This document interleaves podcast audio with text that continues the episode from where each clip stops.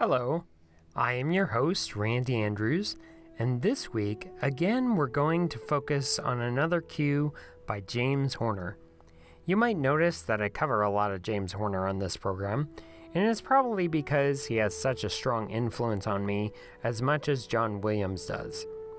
This cue is called Jake Enters His Avatar World, which is from, of course, the movie Avatar. It begins somewhat dreamlike, but when Jake is fully engaged in his life sized avatar being, one that is able to walk and touch and experience sensations that our lead character hasn't been able to do, it's a journey of discovery with Horner's classic four note motif for danger, but with harp and chorals to give us the expressive worldview that is both glorious and engrossing. The view, when in theaters, and especially in IMAX 3D, is breathtaking and wonderful. We get these beginning tribal sounds that we will hear more fully through the score. For many, it's a bit of an apprehensive look to the future of with the upcoming Avatar 2 that's soon to hit theaters in December. But for now, with James Horner at the helm for the first Avatar film, this is a pleasurable listening experience. So now you can hear Jake enters his Avatar world, and until next time, keep changing your cue perception.